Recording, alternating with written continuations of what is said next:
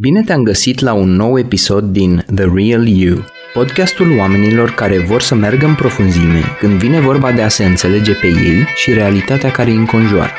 Astăzi vom vorbi despre găsirea unui scop în viață, despre vocație, talent, pasiune, iar scopul meu este ca până la finalul episodului să-ți pun la dispoziție unelte mai bune, cu ajutorul cărora să-ți găsești sensul vieții.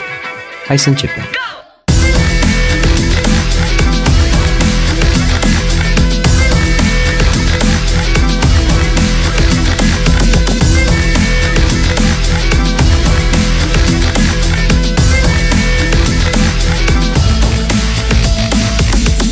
Ai auzit vreodată de conceptul de Ikigai? Ikigai e un cuvânt din limba japoneză care vine din cuvintele scop și viață și înseamnă, literalmente, scop în viață.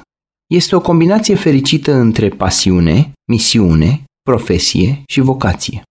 Conform Asociației Psihosomatice Americane, să ai un simț al scopului în viață îți aduce un risc scăzut de mortalitate și de accidente cardiovasculare. Sau, inversul monedei, în cuvintele lui Tony Robbins, mulți oameni trăiesc o viață de disperare ascunsă. Este tragic cât de mulți oameni trăiesc o viață plutind în derivă, făcând lucruri care nu le plac, lipsite de sens și de profunzime, doar pentru a pune niște pâine pe masă, a plăti o chirie și niște rate. Așa că hai să vedem care sunt cele patru componente ale conceptului de Ikigai prin care atingi împlinirea și sensul vieții. Închipuieți o diagramă Venn cu patru cercuri care se întrepătrund. Sau, ca să nu fie nevoie să-ți închipui nimic, intră pe pagina episodului pe petrebârlea.com podcast și poți găsi acolo diagrama. Pe locul întâi vorbim despre ceea ce iubești. Componenta numărul 1 se referă la ceea ce consideri tu plăcut, interesant și motivant. Este minunat ca atunci când muncim să ne simțim bine, să încetăm să ne mai gândim la tot felul de lucruri pentru o perioadă de timp. Pe locul 2 vorbim despre ceva de care lumea are nevoie. Mulți dintre noi lucrăm în birouri, îngropați în tascuri mici, din companii mari și e greu să vedem impactul pe care îl are munca noastră asupra lumii. Dacă am dispărea într-o zi, nu i-ar păsa nimănui. Apoi, există meserii care dispar, de care lumea nu mai are nevoie. E uluitor cum încă mai există pantofari și pălărieri, dar când vezi cât de părăginite sunt locurile lor, se vede că oamenii ăștia nu dau pe afară de clienți. Așadar, pe locul 2 vorbim despre ceva care creează un efect pozitiv și vizibil asupra oamenilor din jur. Pentru a atinge al doilea punct, merită să fii idealist sau idealistă puțin și să visezi la o lume mai bună, în care... în care ce? Tu poți să completezi această frază. Ține minte că și ocupațiile de nișă pot avea cerere și important e unde te uiți. Ideea aici este să vedem ce putem să oferim lumii din jur, comunității în care trăim, fie ea locală sau globală, pentru că, până la urmă, impactul unei aplicații de smartphone poate să ajute și pe cineva aflat la celălalt capăt al globului. Pe locul 3 avem ceva care e plătit bine. Banii sunt și ei importanți, chiar dacă lumea zice că nu sunt. Cea de-a treia componentă îți aduce satisfacții materiale și îți plătește facturile. Iar pe locul 4 avem ceva la care te pricepi bine.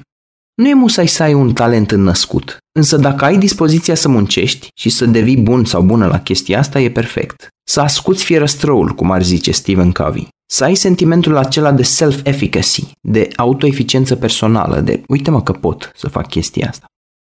Dacă combini astea patru elemente doar parțial, e puțin trist, pentru că îți rămâne parcă o piesă de la puzzle lipsă.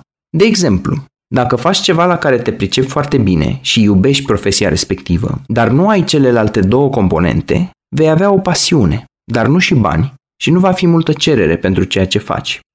Apoi, în al doilea scenariu, dacă faci ceea ce iubești și lumea are nevoie de acel lucru, cum ar fi, de exemplu, un blogger foarte pasionat sau un activist pentru drepturile delfinilor. Atunci ai o misiune, însă e important să îți perfecționezi abilitățile și să îți și monetizezi ocupația, pentru că altfel e posibil să nu câștigi din ea. Apoi, scenariul cel mai des întâlnit este atunci când găsești combinația între ceva la care te pricepi și pentru care se plătește bine. În cazul acesta, ai o profesie, Adică acea ocupație obositoare dintre 9 dimineața și 5 după amiază, care îți plătește facturile. Problema e că în cazul ăsta probabil nu-ți iubești munca și nu vezi cum ceea ce faci poate determina o diferență în lume. Apoi, în ultimul scenariu, dacă faci o chestie de care lumea are nevoie și care se plătește decent sau chiar bine, atunci ai o vocație. Dar e important să devii bun sau bună și mai ales să iubești ceea ce faci, ca să nu intri în rutină și să nu ajungi să te demotivezi. Altfel spus, dacă nu ai toate cele patru componente, vei avea mereu sentimentul că ceva lipsește înăuntrul tău. Găsirea propriului Ikigai e un proces. Pare simplu și relativ ușor, însă nu e. Necesită curaj, introspecție, timp, energie și sacrificii. Însă recompensele sunt mari. Puțină satisfacție trăită zilnic, adăugată și pusă cap la cap, îți dă o viață plină de satisfacție.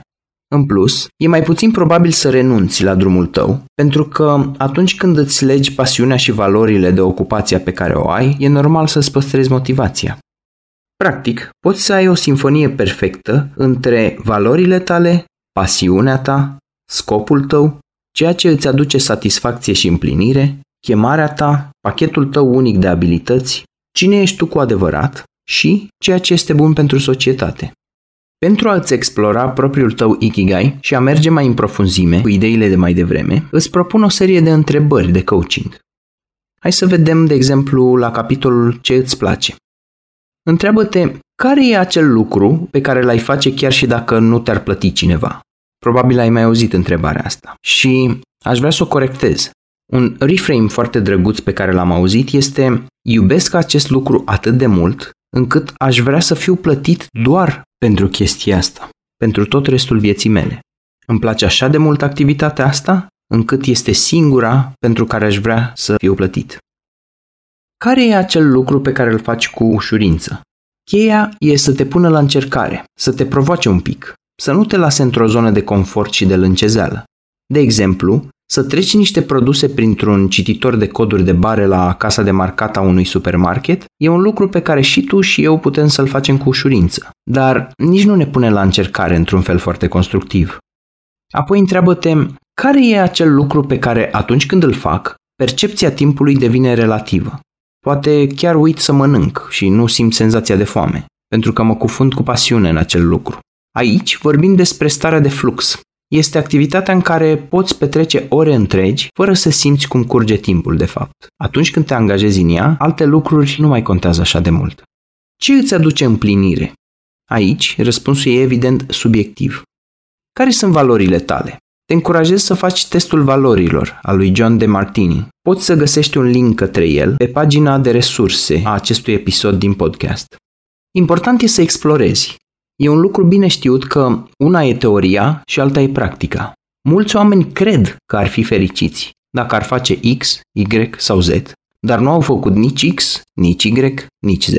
Din acest motiv, merită să faci un pic de test drive al viselor tale. Poți să faci chestia asta făcându-ți un side hustle, o ocupație pe care o să o faci pe margine, pe lângă jobul tău de zi cu zi. În America zilelor noastre, aproape 50% din generația millennials au o ocupație paralelă cu jobul, un hobby pe care îl tot alimentează, în speranța că într-o zi vor transforma acel lucru într-o ocupație full-time. Apoi, la capitolul Ce are nevoie lumea? Poți să spui următoarele întrebări. Care sunt unele dintre problemele lumii ăsteia pe care ți-ai dori să le rezolvi? Care sunt unele dintre suferințele pe care vrei să le alini? Care ar fi unele dintre complicațiile pe care ai vrea să le simplifici? Care sunt lucrurile pe care ai vrea să le îmbunătățești? În aceeași măsură, întreabă-te care probleme ale lumii te afectează emoțional și ai vrea să poți să faci ceva în legătură cu ele. Apoi, trecând mai departe la capitolul La ce sunt bun, întreabă-te unde mă simt eu în elementul meu. Te vezi mai degrabă ca o persoană introvertită sau extravertită? Îți place să faci activități în grupuri de oameni sau mai degrabă pe cont propriu? Adeseori va fi un amestec între cele două, însă e important să știi în ce fel de companie vrei să-ți faci treaba. Care erau lucrurile pe care le făceai cu plăcere atunci când erai copil? Răspunsul la întrebarea asta poate să spună bazele ikigaiului tău. În ce zonă se află punctele tale forte? Mai degrabă în zona interpersonală? În cea intrapersonală? Pe tărâmul logicii sau al imaginației? Al activității fizice? Al competențelor lingvistice și de comunicare? Auditive? Sau mai degrabă vizuale și spațiale? Întreabă-te care sunt talentele mele înnăscute? Unii oameni vin cu simțul ritmului și al muzicii. Alții vin cu darul de a vorbi elocvent. Alții se uită la un copac la ora apusului și văd în locul lui o flacără, pentru că au suflet de artist. Am cunoscut o persoană care lucra la bancă, la antifraudă, care avea abilitatea să se uite pe niște liste imense cu tranzacții și imediat îi săreau în ochi neregularitățile. Asta e dovadă că avea atenție la detalii și o înclinație către lucruri cu cifrele. Fiecare om e unic. Ce te distinge pe tine? Care sunt ariile unde te distingi față de colegii tăi, unde performezi mult mai bine și cu mult mai puțin efort și mult mai multă naturalețe? O altă idee extraordinar de bună este să îți întrebi apropiații. La ce consider că sunt eu bun? La ce consider că sunt eu bună? S-ar putea să te surprindă puțin răspunsul lor. În plus, e foarte bine să te vezi și prin ochii altora. Vorbește cu oamenii care te cunosc, cu care ai mai lucrat, cu care ai mai făcut echipă în trecut. Apoi, ajungem la capitolul pentru ce e dispusă lumea să plătească.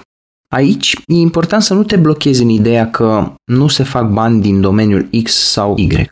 Știi, clasica discuție dintre părinții cu mentalități învechite și copiii lor visători? Nu te face mamă scritori sau pictori, că ăștia mor de foame. Mai degrabă, întreabă-te dacă sunt oameni care fac bani din asta. Unde sunt ei? Documentează-te despre cum se monetizează domeniul tău.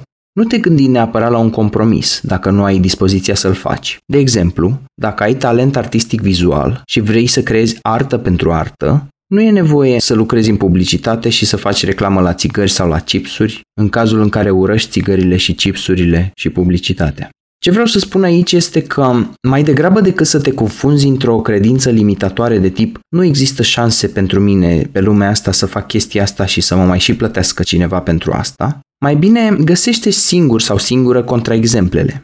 Dărâmă-ți tu însuți preconcepțiile astea și începe să explorezi lumea celor care nu mor de foame făcând meseria ta. Mergi la galeriile lor, la expozițiile lor, cufundă-te puțin în lumea lor.